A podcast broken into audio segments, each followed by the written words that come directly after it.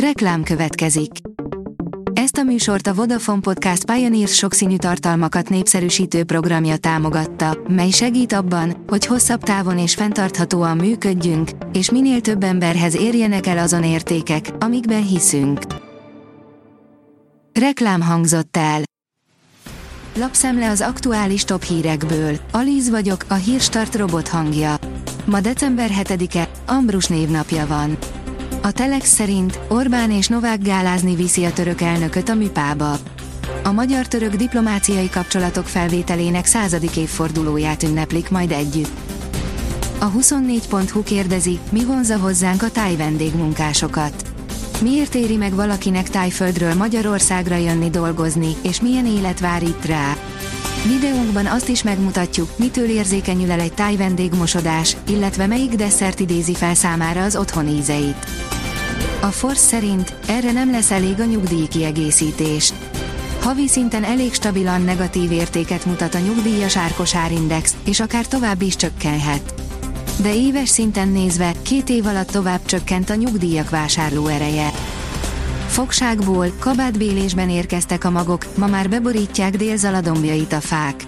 Nem könnyű ma elkezdeni a karácsonyfa termelést, igény ugyan változatlanul mutatkozik az illatos örökzöldekre, de a környezeti és gazdasági kihívások egyre nagyobbak, írja az Agroinform.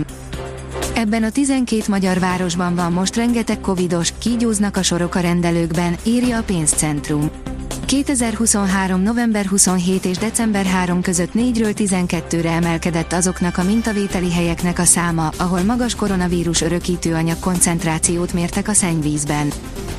Lesz még fehér karácsonyunk. Mutatjuk az idei esélyeket. Egyre közeleg a karácsony, és bár még sok a bizonytalanság, már egyre pontosabb előrejelzéseket kapunk arról, milyen időjárásra számíthatunk az ünnepek alatt, írja a Noise.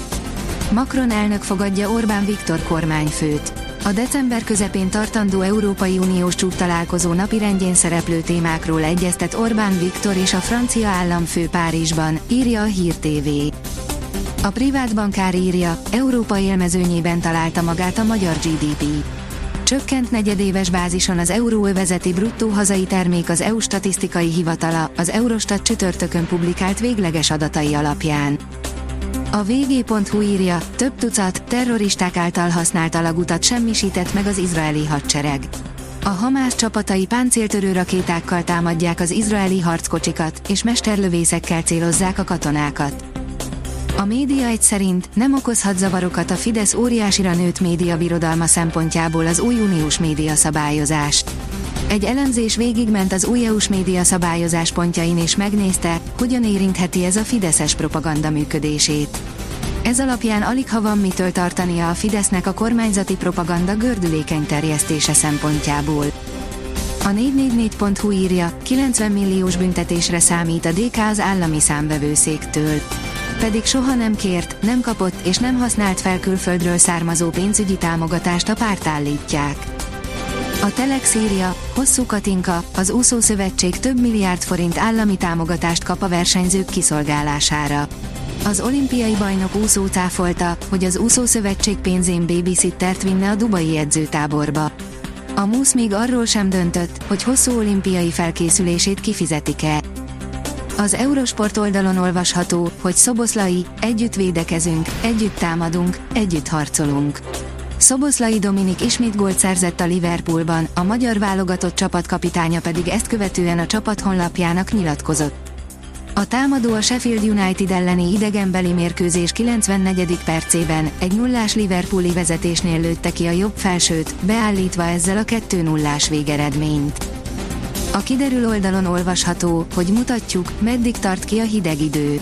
A következő napokban folytatódik a hideg, téli időjárás, majd a jövő hét elején jelentős enyhülés veszi kezdetét, a havazást eső váltja fel.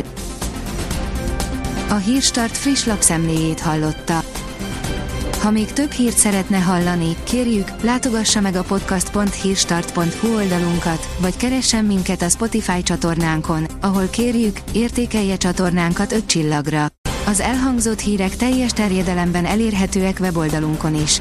Köszönjük, hogy minket hallgatott!